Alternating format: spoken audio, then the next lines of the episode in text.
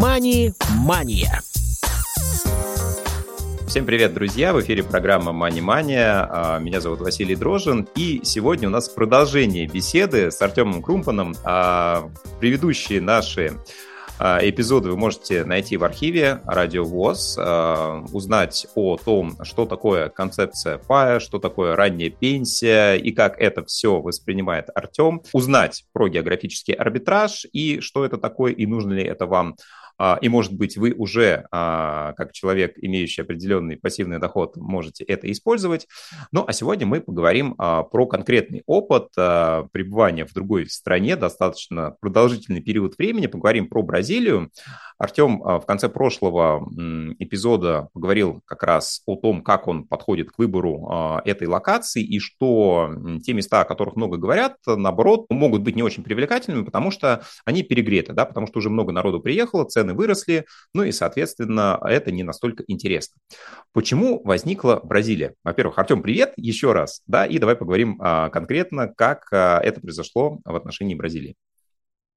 Смотри, я расскажу, как вообще мы изначально, изначально начали думать о том, где бы мы могли жить. Я спросил свою супругу года три назад, у нас был на эту тему разговор, я спросил ее, собственно, куда бы ты хотела переехать, где бы ты хотела жить.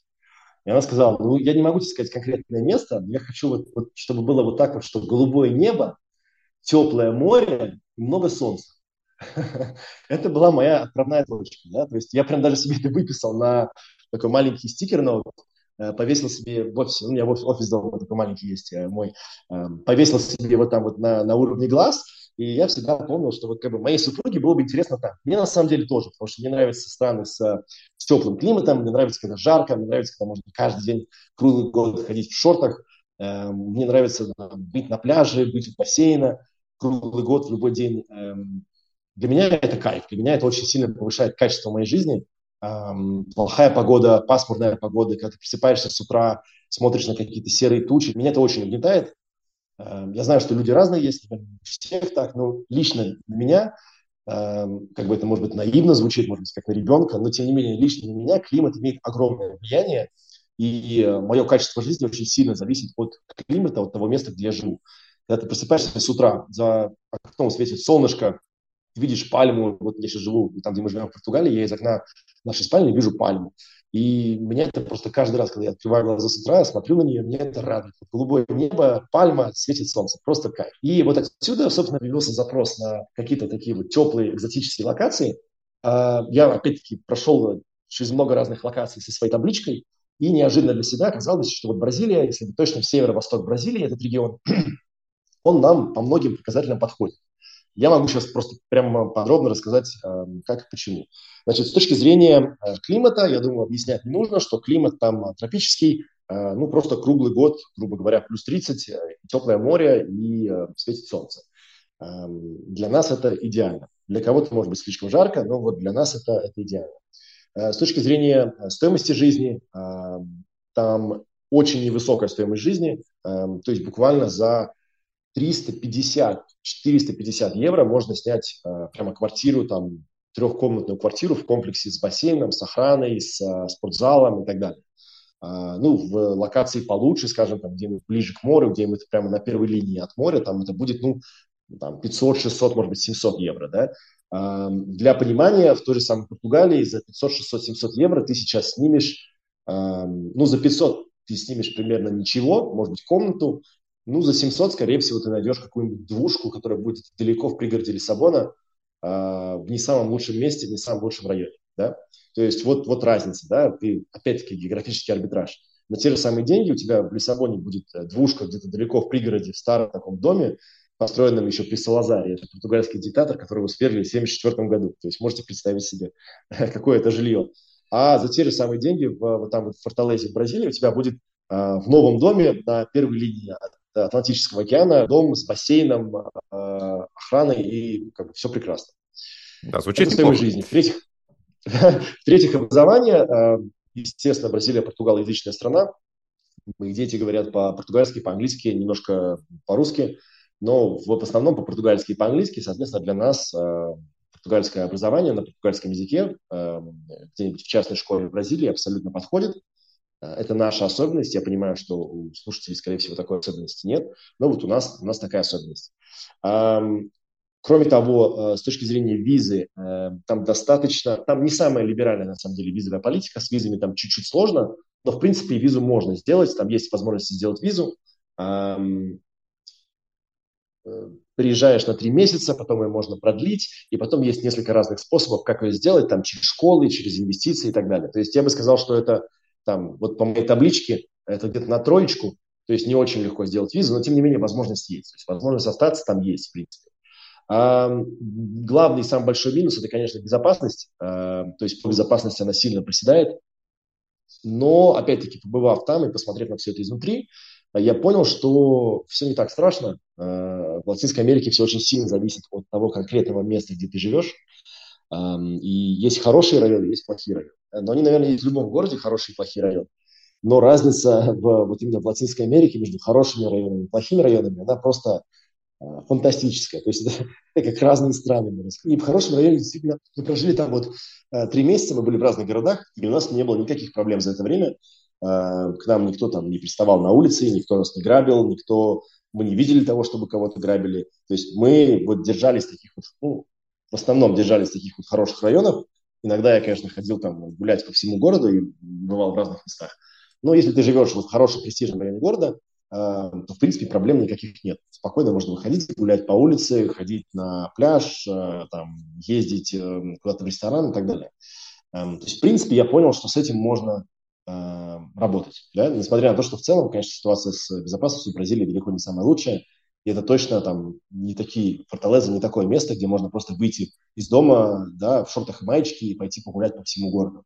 Нет, так нельзя. Нужно как бы думать, куда ты идешь, э, что ты делаешь, э, в какой части города можно там телефон из кармана доставать, а в какой лучше это не делать и так далее.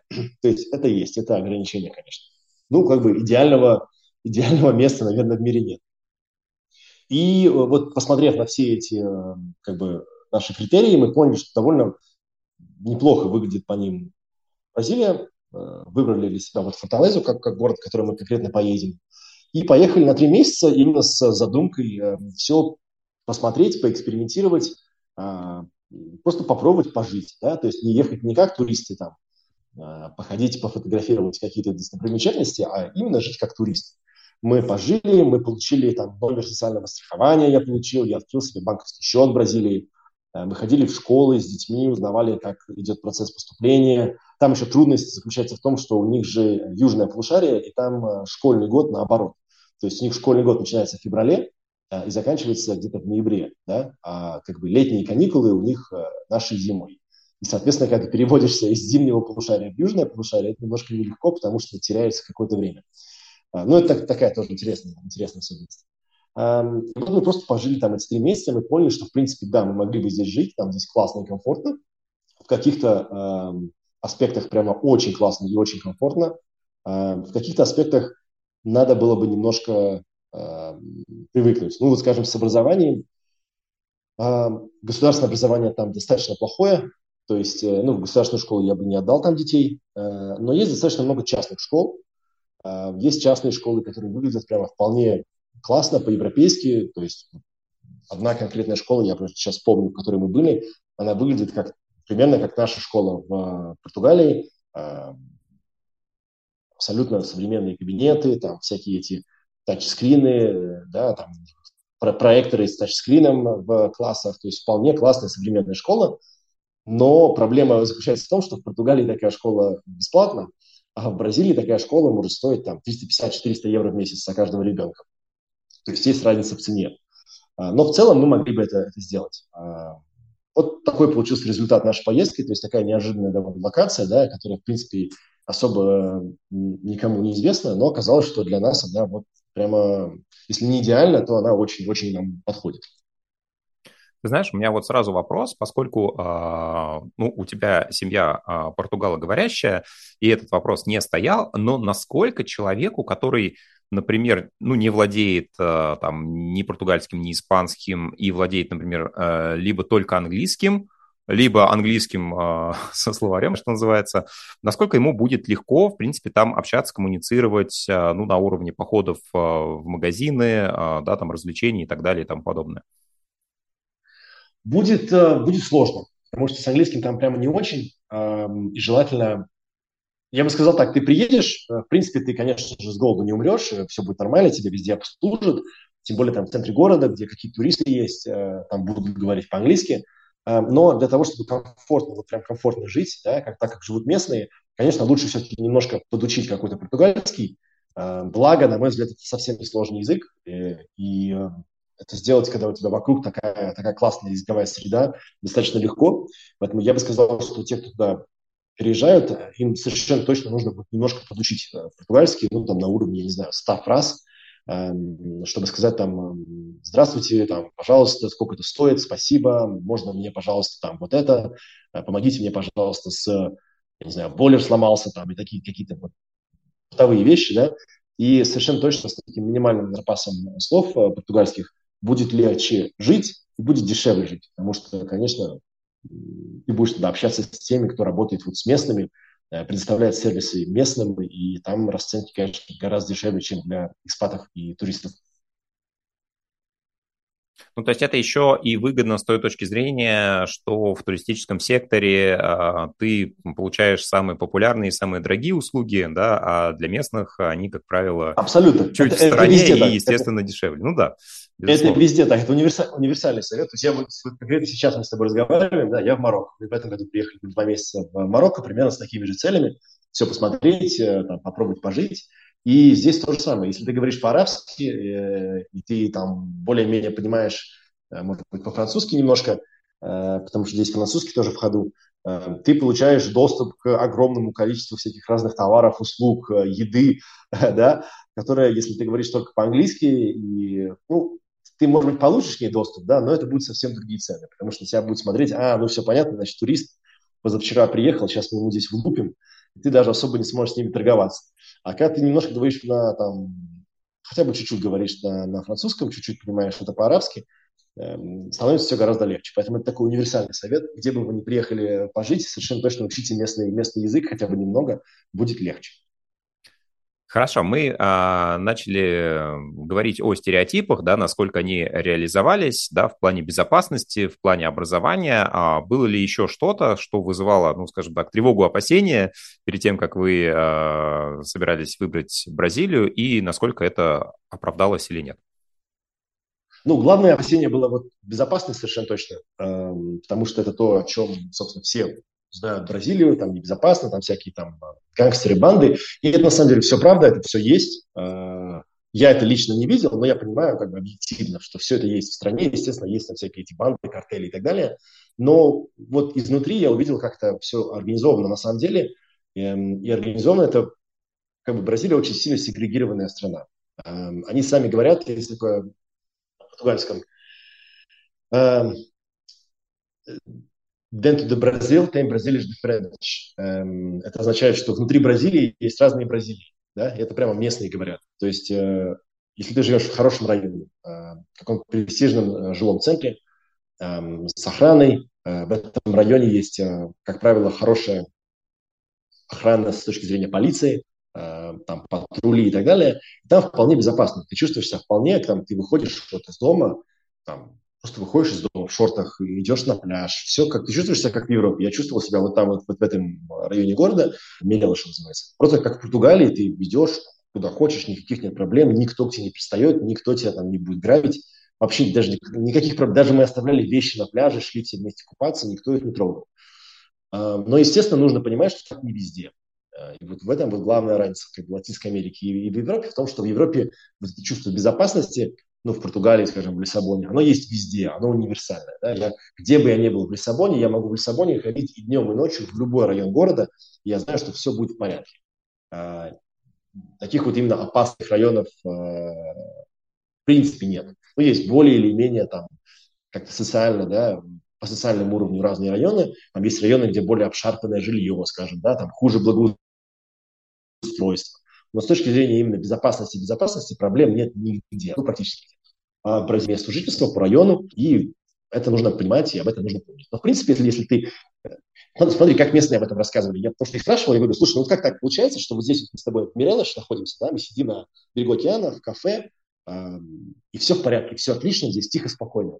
А буквально тут в паре километров от нас, там немножко на горе, начинается такая фавела. Ну, реально фавела. Я туда один раз ходил, э, зашел, но там меня никто не трогал, но такие там ходят персонажи в татуировках с ног до головы, да, ну, то есть видно, что как бы ночью я бы туда точно не пошел на, на прогулку.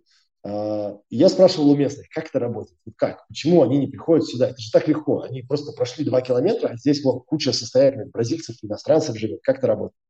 И они мне объяснили, что, ну, опять-таки, я это передаю со слов местных, что у местной администрации и полиции есть прямо договоренность с картелями о том, как они как бы разграничивают э, сферу деятельности в рамках города. Есть районы, в которые контролирует полиция, и картели туда просто не суются. То есть э, у них такая договоренность, что они, они туда как бы они не создают там проблем. А в, со, в свою очередь полиция, она в некоторые вот эти вот фавелы, некоторые эти районы, она тоже просто туда не приезжает, не появляется там. У них даже есть в Бразилии такое название «Фавела Пасификада». Это, в общем, есть фавелы, которые контролируются полицией, и фавелы, которые не контролируются полицией. Да? «Пасификада» – это, как, как сказать, умиротворенная, наверное, переводится. Вот есть фавелы, то есть, ну, как бы трущобы, которые умиротворенные, это фавелы, которые контролируются полицией. А есть фавелы, которые не умиротворенные. Это просто, по сути, территории, на которых нет, как бы, закона. Там нет полиции, они контролируются картелем. Ну, вот так это работает. Да, и, ну, тут, туда, лучше, и... туда лучше не ездить. Туда лучше а, вообще даже, даже, даже не экскурсии. Но я, я понимаю, что все это звучит чрезвычайно дико. Ну, в этом как бы и экзотика, да? Вот вы хотели экзотику, вот вам экзотика, такая, какая она есть. А, звучит это совершенно дико для любого человека из Европы. Как это вообще возможно? Ты живешь в городе, где вот в этом районе, значит, есть полиция, есть порядок, а вот в этом районе, там, ну, там, на окраине города, там вообще нет полиции. И причем полиция там имеет неофициальную договоренность с бандитами о том, что они вообще там не появляются. Вот как это возможно? Как, вот так это возможно. Вот так, мы в, живем в таком мире, да, где есть очень разные страны, культуры, места, и вот, вот такое там, такая там жизнь. Поэтому, естественно, когда приезжаешь в такое другое место, нужно э, думать о том, как, как подстроиться под это место, а не пытаться это место подстроить под себя. Э, поэтому, конечно, если ты переезжаешь, если мы переезжали жить э, в Бразилию туда, мы бы, конечно, жили вот в таком хорошем районе, в каком-то престижном комплексе, и мы бы, конечно, не ссывались в какие-то вот такие вот окраины города, да, которые не контролируются полицией. Ну, вот, вот так это работает. То есть, смотри, резюмируя, получается, есть, ну, как бы районы условно безопасные, причем очень безопасные и, ну, как бы с средней и очень низкой степени безопасности. Просто нужно понимать границы да. тех мест, куда, наверное, вот не стоит заходить. Ну, хорошо, вот мы получаем, ну, некую карту безопасной местности. Вот внутри этого района или районов насколько... есть все, что может быть человеку интересно. Насколько развита инфраструктура, в доступе ли, ну, там, пляжи и так далее и тому подобное, далеко ли до аэропорта, если человек хочет, ну, переехать куда-то в другое место, там, в силу каких-то обстоятельств. Вот, вот в рамках, вот как бы там есть пара таких вот хороших безопасных районов, в рамках этих районов ты живешь абсолютно как в Европе, да? То есть там есть все. Кафе, рестораны, банки, э, не знаю, почта, есть больницы, есть частные больницы, есть школы, есть частные школы, э, есть торговые центры со всеми как бы, брендами и марками, которые представлены э, где-либо э, в Европе. То есть есть все э, на самом деле. Э, есть э, там такси, тот же самый Uber, там очень дешево стоит, там за три евро можно по городу практически куда угодно э, переехать. Есть масса, есть пляж, естественно, там же вот этот район, он находится на берегу океана, и он выглядит, знаешь, как Майами, вот такие вот э, небоскребы из стекла и стали прямо на берегу э, океана, прямо вот переходишь дорогу, и ты на пляже, ты на песочке. Э, вот там вот прямо вот такое вот место, да, то есть вот реально классные, большие, там сейчас новые небоскребы строятся, по-моему, по сорок пять этажей в Форталезе, то есть совершенно современный город, не какие-то там, не какой-то там деревня, да, не какие-то лачуги. Современный город там, с двадцатипятиэтажками, которые стоят на первой линии, э, из окон открывается красивый вид на море, ты спускаешься, у тебя в этом же да, здании бассейн, э, там, переходишь дорогу, у тебя пляж. Пляж, я говорю, вполне безопасный, потому что за ним следят, чистый. и ты чувствуешь себя абсолютно вот как, как, как в Европе. Но нужно понимать, что это ограничено физически. То есть это не весь город, это вот такая небольшая часть города. И многим людям это не нравится, многие люди это критикуют, многие говорят, что это, знаешь, как жить в зоопарке. Типа вот у тебя есть клеточка, и в, этом, в этой клеточке у тебя все есть. И у тебя здесь классно, и мягко, и подстелено. Но это клеточка. Ну да, это, это как бы справедливая критика, так и есть. Это есть вот такая вот какая-то резервация для... Эм, скажем, наиболее обеспеченных бразильцев и для иностранцев, где вот как бы условия чуть получше, ну или значительно получше, чем в остальной части города. Ну вот, да. Хорошо, вот ты упомянул, что, например, да. дешевые такси, да, а давай вот немного про цены поговорим. Ты уже говорил про аренду, но ты говорил про несколько комнат, да, там условно за там, триста пятьдесят евро. То есть если человек, например, живет один, ему не нужно несколько спален, что, скорее всего, то он может найти жилье и еще дешевле, да, и если ему не нужно там самое престижное жилье, да, но при этом достаточно комфортное и безопасное, то здесь тоже можно, наверное, еще какие-то более лояльные по стоимости варианты искать. А если говорить про, ну, условно, стоимость продуктов, стоимость каких-то базовых услуг, одежды и так далее и тому подобное, насколько это, ну, вот в сравнении с той же Европой дешевле? Или что-то не дешевле, а наоборот дороже? Um, про продукты um, сложно сейчас так прямо сказать uh... по конкретным каким-то ценам. Ну, в целом у меня создалось впечатление, что все было чуть дешевле, чем в Португалии, эм, за исключением каких-то международных брендов, э, каких-то международных, там, не знаю, европейского сыра, который, естественно, стоит там дорого, потому что его нужно туда привезти. Но в целом вот такие там фрукты, овощи, я не знаю, картошка, молочные продукты, они стоят там очень недорого, э, чуть дешевле, чем, чем в Европе.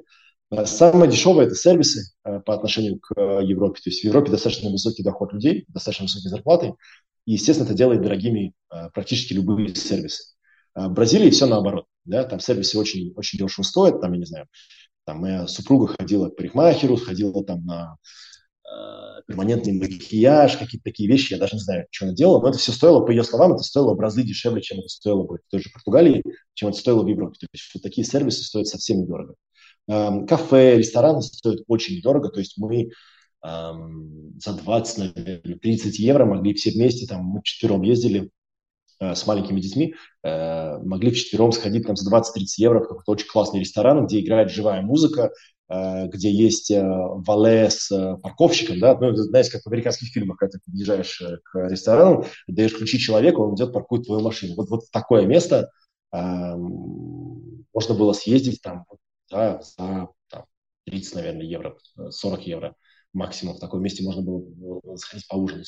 То есть, в принципе, все, что связано с такими вот ежедневными расходами, какие-то услуги, продукты, развлечения, стоит очень-очень недорого. Что стоит дорого, это все, что импортировано, там достаточно высокие импортные э, тарифы. Э, какой-то компьютер, например, купить современный, да, новый, э, мобильный телефон, какие-то такие вещи, вот они стоят там дорого. В Бразилии действительно стоит дорого, потому что там... Я даже слышал а, историю о том, как человек а, из Бразилии полетел в Америку для того, чтобы купить себе новый а, Apple а, компьютер, потому что ему было реально дешевле. Ну, знаешь, это где-то из верха, да, гаммы Apple компьютеров, что-то очень дорогое. А, вот в Бразилии оно было нереально дорогое, и реально было человеку дешевле сесть на самолет, поехать в Америку, купить это в Америке и вернуться назад. А, то есть такие вещи там стоят дорого. Но Тех, вот технику лучше вещи... брать с собой, в общем. Это совершенно точно, да. И причем заказывать по интернету тоже не получится, потому что ты заказываешь по интернету, это приходит, это останавливают в таможне и просят тебя заплатить налог. Поэтому, то есть можно, конечно, заказывать, там, можно заказывать там, с Алиэкспресса, с Амазона какие-то вещи, но это будет стоить столько же. То есть ты ничего не выиграешь, потому что просто сам заплатишь этот налог. Поэтому, да, такие вещи стоят дорого. Ты знаешь, наверное, последний вопрос. Вот сервисы, да, они дешевле, а насколько они качественные, насколько они цифровизированы? Ну, то есть, условно, там, банкинг, приложение, доставка, есть ли это все? Вот, ну, на уровне ли оно находится? Да, приложение, доставка, все это есть. Банкинг, случай, честно говоря, даже, даже мне показался более продвинутым, чем в Европе в каком-то, в каком-то смысле. Вот я, например, открыл в, счет в банке абсолютно полностью дистанционно с телефона. То есть я купил э, местную симку э, бразильскую. Для того, чтобы ее зарегистрировать, нужно иметь местный номер соцобеспечения, которые можно получить, это не проблема. Я, значит, зарегистрировал свою симку, она привязана к моему имени, к моей, как бы, к моему ай ди.